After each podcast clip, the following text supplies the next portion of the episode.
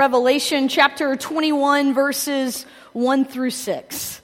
May we each open our hearts, our ears, and our minds to receive a word of God this morning. Then I saw a new heaven and a new earth. For the first heaven and the first earth had passed away, and the sea was no more. And I saw the holy city, the new Jerusalem coming down out of heaven from God, prepared as a bride adorned for her husband.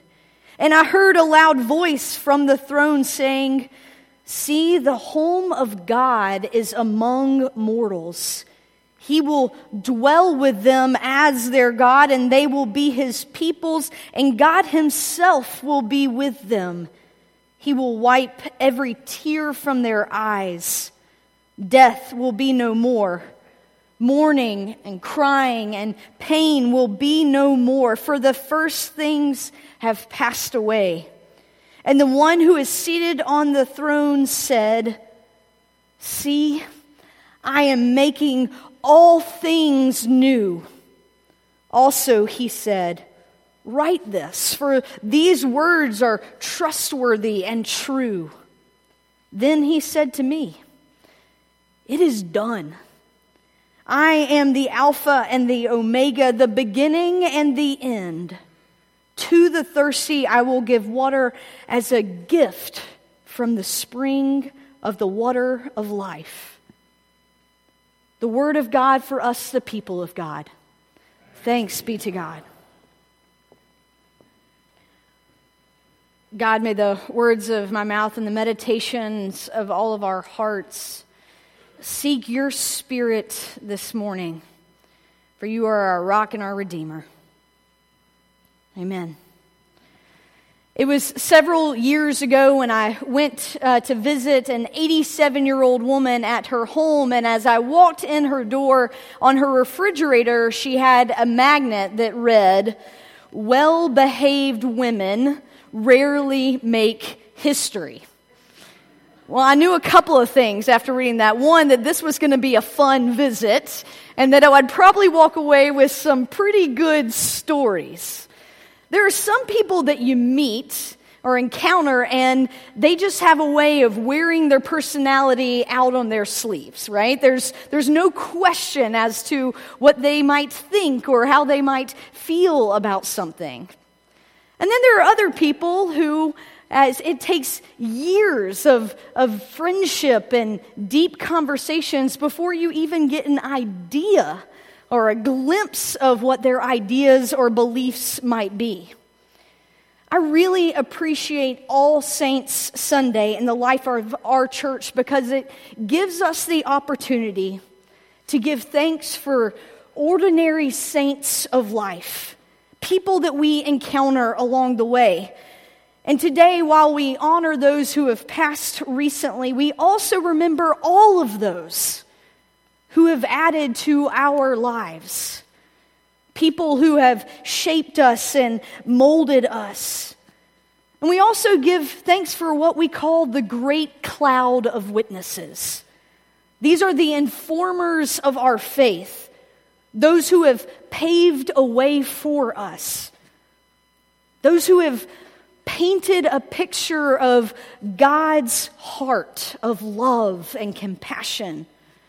For those that we have never personally met, but whose life and whose work contributed and informs where we are today. That's the great cloud of witnesses. This title of saint is both a formal one that is given to, to, those who receive recognition of making a difference in the world, and particularly those whose life closely mirrored the life of Christ. Those who seem to embody the work of Jesus by the way that they lived. But as Jessica mentioned in her children's moment, this is also a title that we give on a personal level to people who have meant something to us. When we say that someone has been a saint in our lives, it means that they've really made an impression or an impact on us. Now, historically, this title of saint has been arrived at by public opinion. Who did the people or the community say made a difference? Who were the ones that were leading the way, provoking innovation or, or change and compassion? And then it was in later years that the, through the Catholic Church, the, the Pope became the one to officially recognize people who deserve the status of this honor of sainthood. And one of the more interesting parts about this whole sainthood to me is that most of the people who we associate with this title of having saint in their name, they died before they, it was even given to them. Their lives were not lived trying to achieve this status, but rather it was because of how they lived that we later recognize them as a saint. They left a legacy of, of some sort. And in this way, saints really do continue to live among us. We are able to, to still learn and from them, even though they have gone on. Take this saint, for example. You might recognize her. Who is she?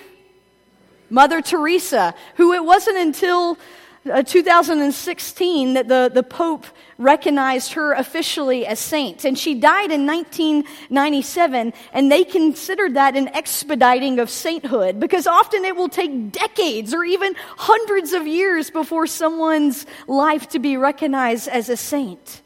Certainly, this is someone who made a difference in the world, in the lives of many people. Now, one of my favorite ways to begin worship that we haven't done yet here at Shamley, but we're going to take in a moment and e- express it now, is for the leader. So, in this case, it would be me standing before you as, as we greet one another, that I would say, Good morning, saints. And your response would be, Good morning, saint. Can we try that for a moment? Good morning, saints. Now that feels pretty good, right? To be addressed as a saint as you come into worship. But here's the thing is the greeting doesn't stop there. The rest of it is that it goes on, and I'm to say, and good morning, sinners. You already get it. Reality check.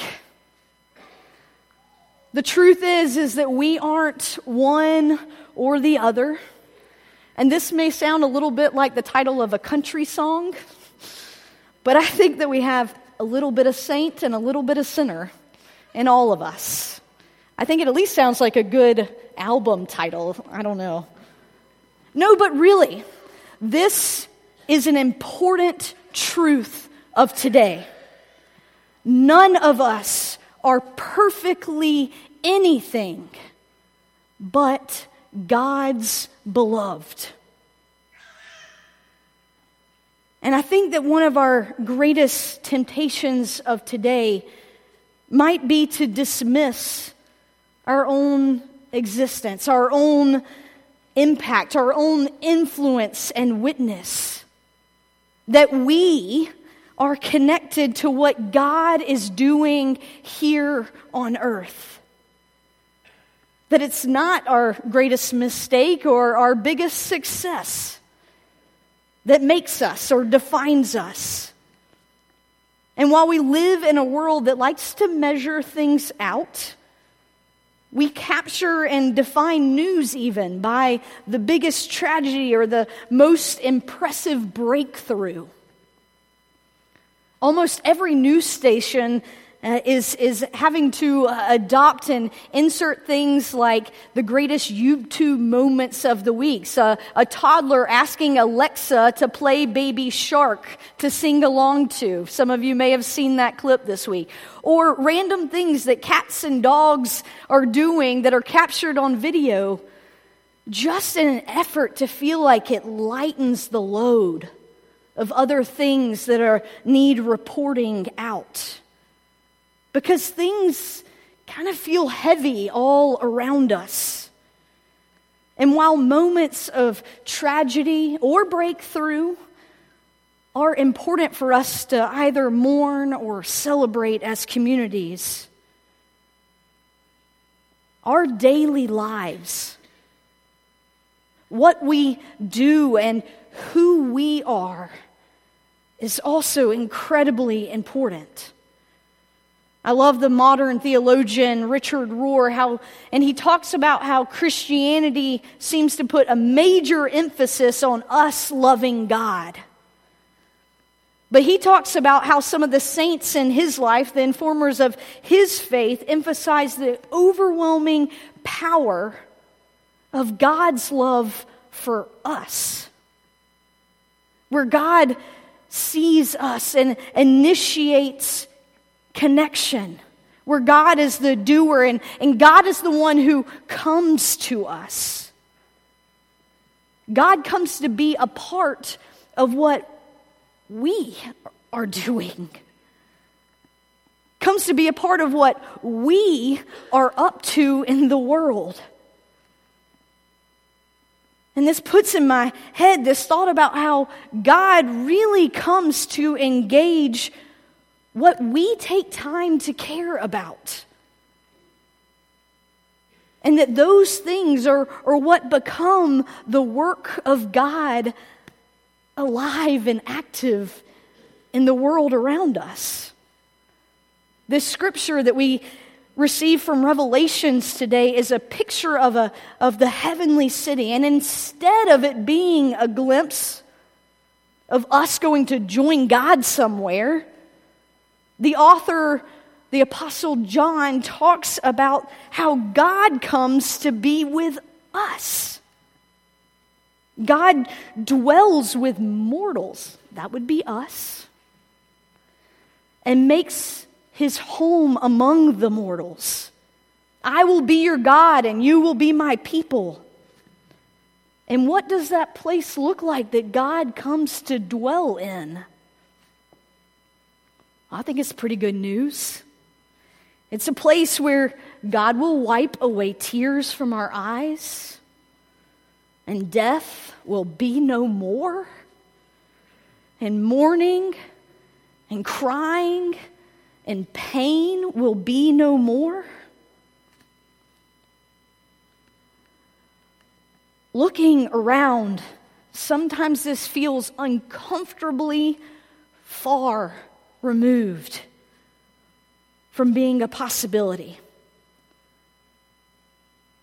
The mourning and, and crying can often feel like it's too much to bear at times. When we hear of lives that have been taken in places of, of worship, or, or just days ago in a yoga studio in Tallahassee, Florida, just with someone who is connected to this local community. Or when we see sickness and hurt and division and just meanness sometimes. It feels like it's everywhere.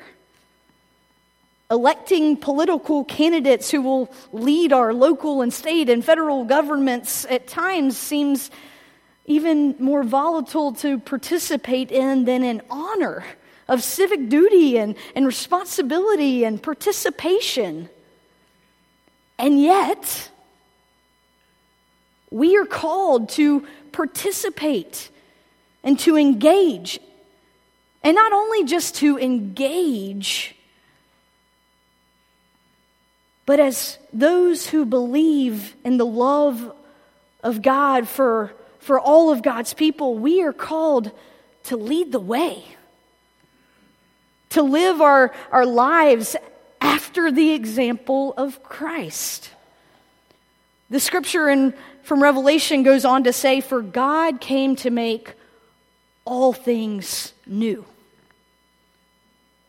See, I'm making all things new, God says. And this new creation comes to transform this deadly and torn angry, sick, distraught, struggling, and painful world. And as God's beloved, we as the church community are called to engage. We are called to be on the side of God and to be a part of this new creation. The church is called to be a part of this new thing, believing in the possibility of this city of God, this new Jerusalem, to come and dwell with us. Saints are those who have found their way to embody this presence of God through their lives. Many of them believing in the midst of hurt and difficult and turmoil, having a hope when everything else in the world seems to say, this, that can't be true. There's no way that's possible. I've had this image of a hamster wheel that has come to my mind a lot recently. It's tempting for us as individuals as well as a society to, to get caught up in, in cycles where we just feel like it's spinning round and round.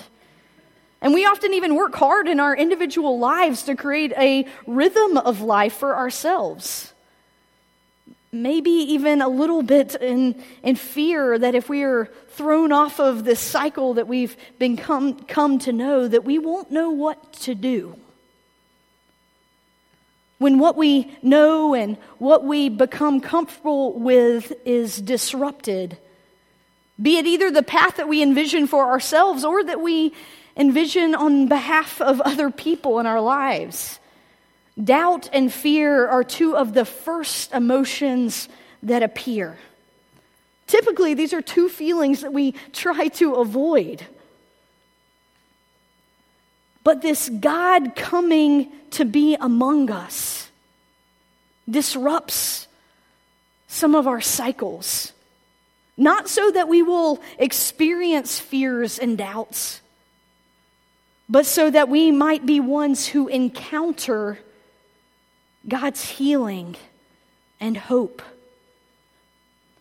My prayer would be that our misbehaving magnets that might be on our refrigerators, that might have the, the possibility of making history, would be because we are bold enough to help usher in this new creation of God in a way that catches the world off guard. That we might be ones who dare to align ourselves with the radical love and justice of Jesus. Because the truth are, there are some cycles in our lives and in our worlds that, that need to be interrupted with this good news of the possibility of a new thing breaking forth the breaking in of God into this life of mortals where we live that occurs in this new creation has the power to transform our greatest fears and doubts. Our lives even have the possibility of reflecting the presence of God with others. And if you listen closely to the scriptures, it says that everything will be made new. Not that everything will be replaced with new or different things. We can be made new, transformed. God honors and redeems and, and works through our experiences, what we've encountered in our lives and promises to us to do something through us, to use us, perhaps in a way that no one else could.